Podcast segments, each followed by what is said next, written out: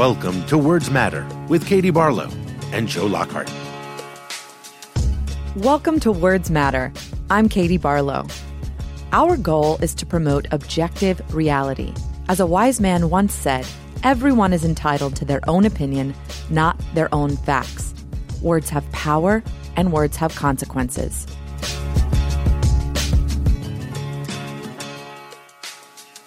Welcome to a special impeachment update edition of Words Matter. Joe, it's been a month since Speaker Pelosi announced the House impeachment inquiry. The polls have consistently shown a growing percentage of voters in favor of impeachment and removal of President Trump. A lot's happened in the last four weeks, but has anything really changed? Actually, Katie, I think a lot has changed. First, the House, under the leadership of Adam Schiff, who's coordinating the depositions and the hearings, have really unearthed, I think, a lot of information. I think we only know a little bit of it because right. they only put a little bit of the transcripts out or the opening statements of each of the people who go in to testify. Just the fact that there's people from the administration breaking ranks and defying the White House says a lot. And a lot of them are career Foreign Service people, and they go in without an axe to grind and are going in and telling the truth and the whole truth. So I think we're getting a much fuller sense, or at least the House uh, committees are getting a much fuller sense of what happened and more importantly who else was involved. Because you know as you're trying to build a case the more people that you can uh, specify their involvement the more people you can talk to the more you get a full accounting of what really happened. So i think the committee has moved the ball incredibly far in just 4 weeks time so last week, in our rare use of the White House briefing room, your old stomping grounds, we watched acting chief of staff Mick Mulvaney admit that an investigation by Ukraine into the 2016 election was a condition of the Trump administration releasing U.S. military aid. And the White House then tried unsuccessfully to walk that admission back. How did Mulvaney's admission hurt the White House effort to slow down this impeachment train? Well, first off, I think we've added a new word to the dictionary, which is unwalkbackable. Uh, it was absolutely unwalkbackable, and uh, his efforts to do it just tarnished his reputation. I like that. Unwalkbackable. So, so I want to start first with a point of privilege.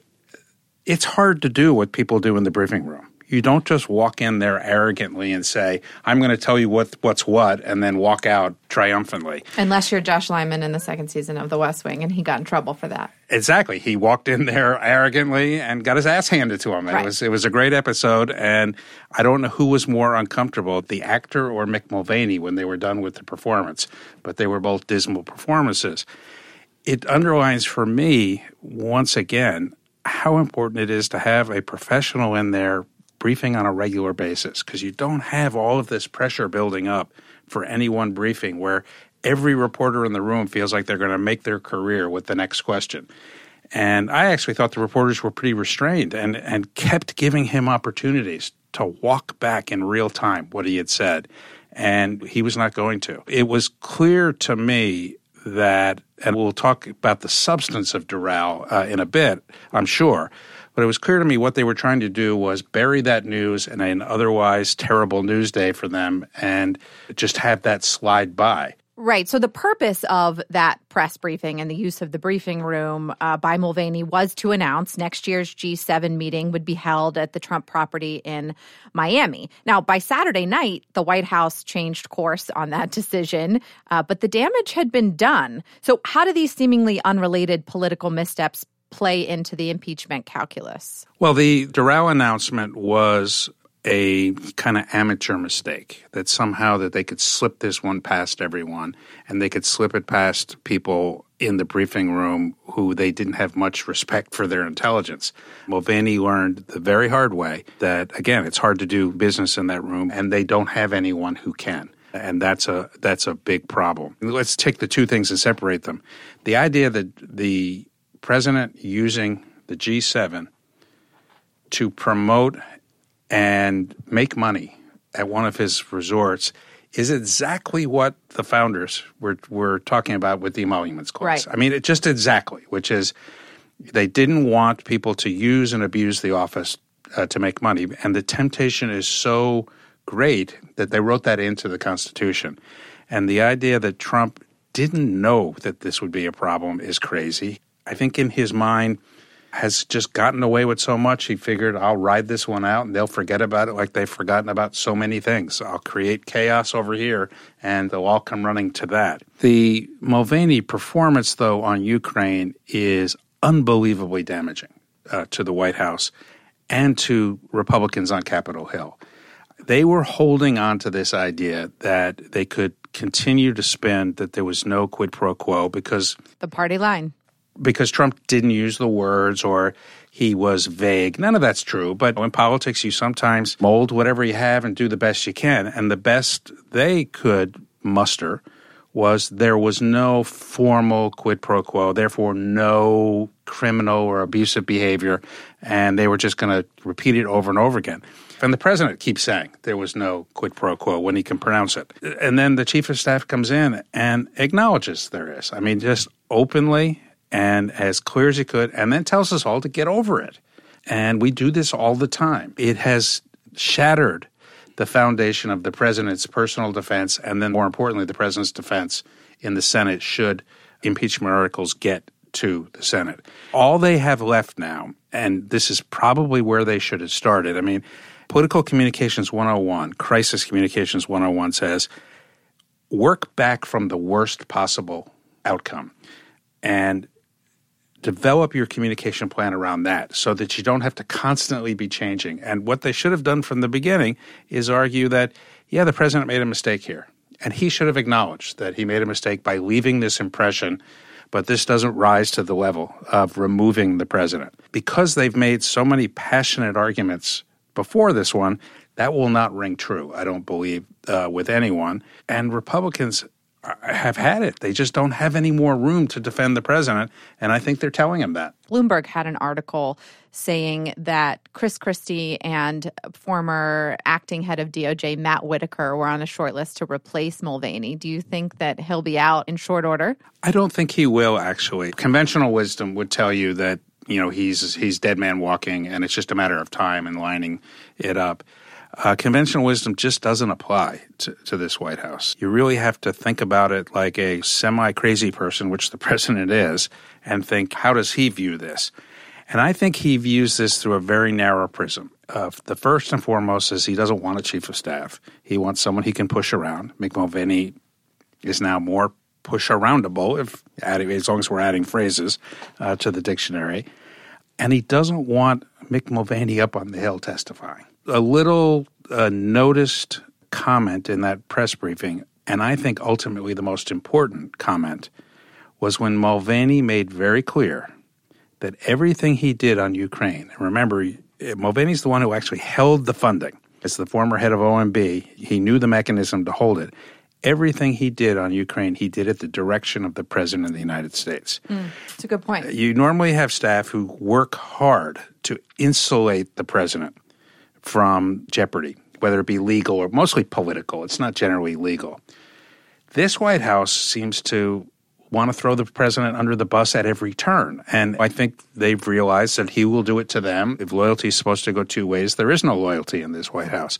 But Mulvaney didn't need to do that. He did not need to say, nobody asked him or nobody was pressing him on who told him.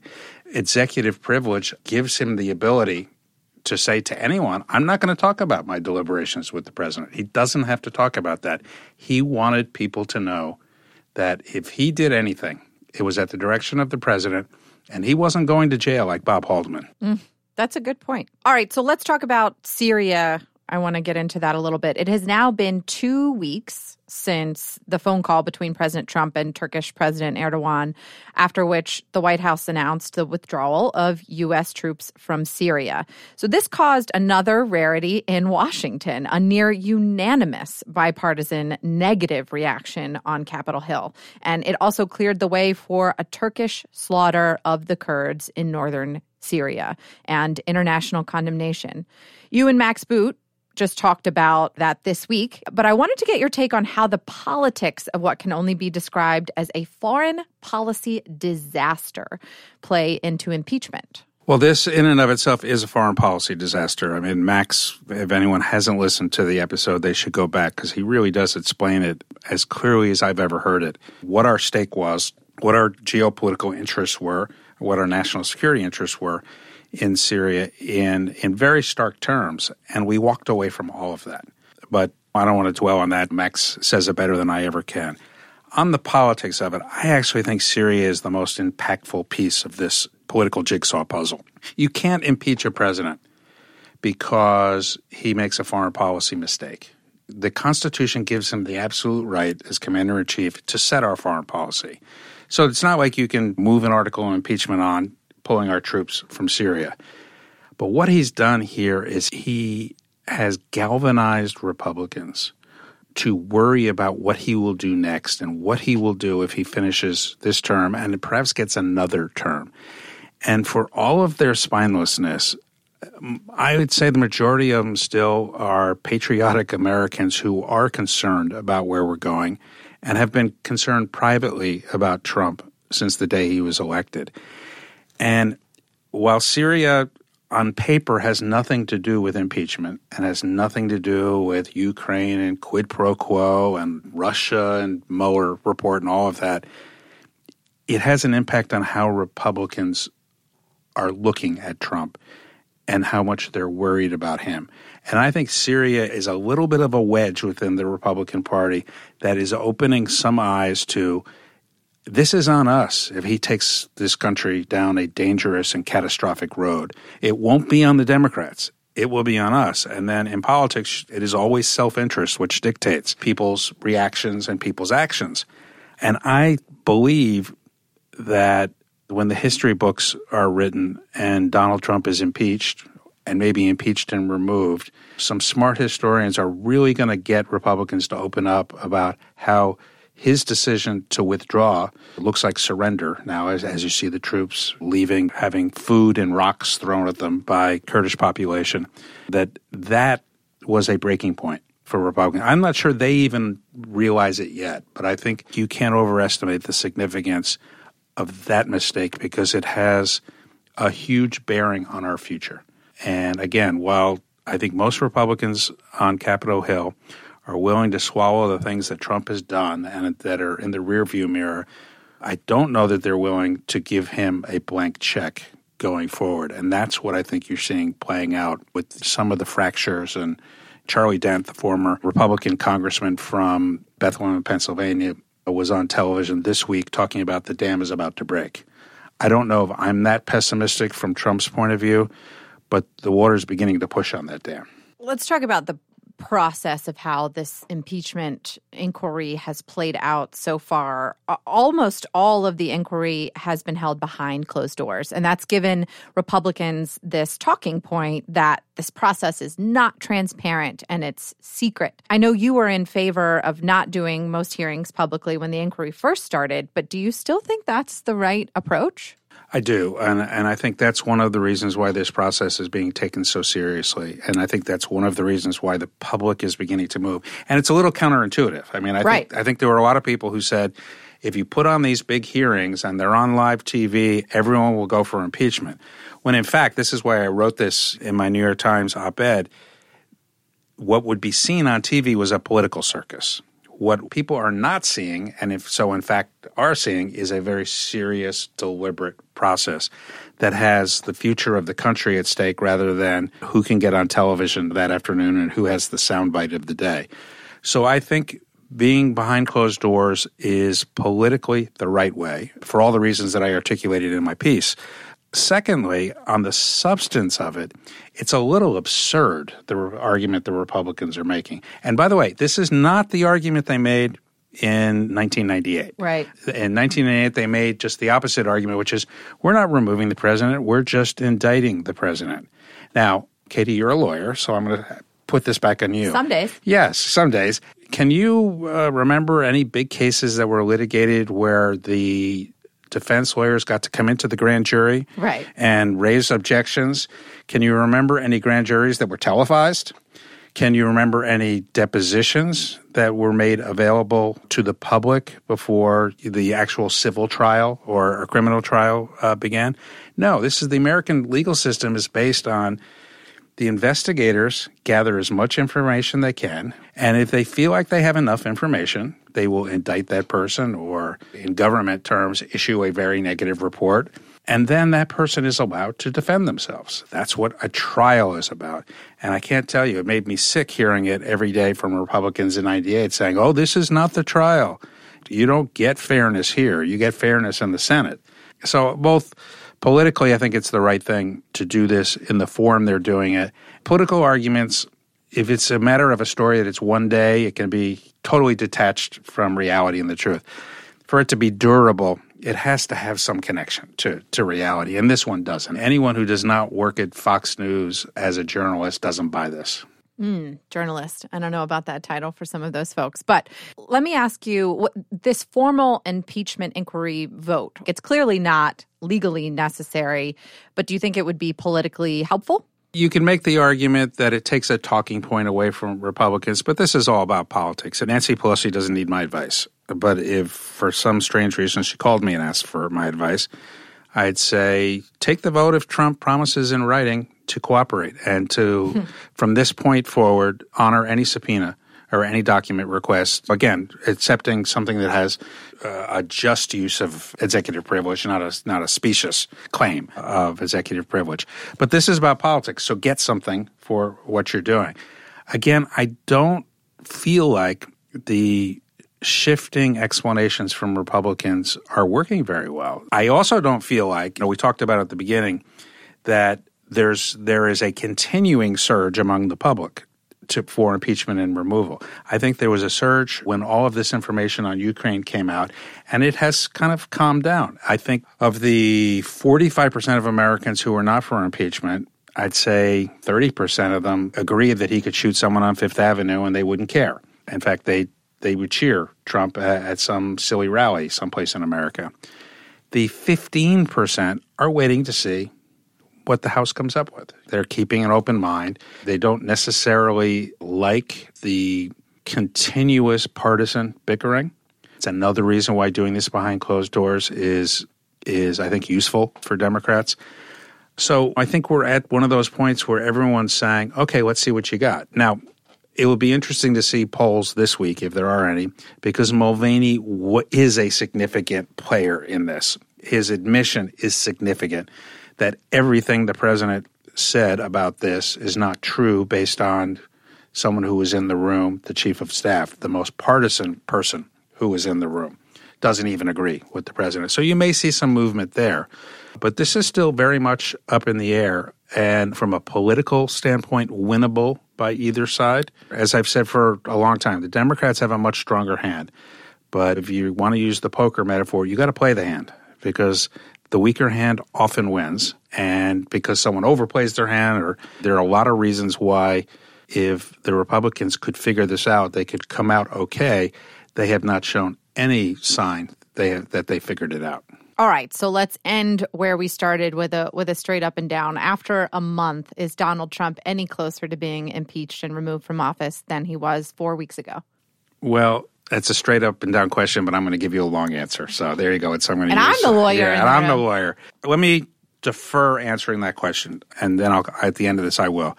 I think the single most significant thing about what's gone on in the last four weeks, and it's happened since Mulvaney's comments, is the power dynamic in Washington has shifted. Donald Trump has succeeded, when I put that in air quotes here, in dominating the Republican power through intimidation and a connection with voters that many Republicans don't have, the sort of Trump economic populism that got him elected. And he's been able to keep Republicans in line uh, because they needed him more than he needed them. That dynamic has very subtly but fundamentally changed. If you take Doral and you take Syria, uh, Post Mulvaney, Republicans on the Hill, particularly in the Senate, have realized all of a sudden they've got power that they didn't think they have. Donald Trump now needs them more than they need him. Donald Trump needs 34 of the Republican senators to acquit him to stay in office. And it feels like the Republicans have just figured out that they've got this power. Now, whether they'll vote to remove him or not is an open question. I'm still dubious. But I think before Mulvaney's comments and before in the well, really before the impeachment inquiry started and really changed the dynamic of public opinion, I don't think Trump would have backed down on Doral. I think he would have done what he always does, which is assume that the press will move on, that he'll take a week, two weeks, three weeks of bad press, and then he'll do exactly what he wants. I think you're now seeing a very weakened Donald Trump who is looking and is being told you can't treat Republican senators that way. You can't keep doing this stuff or they will turn on you.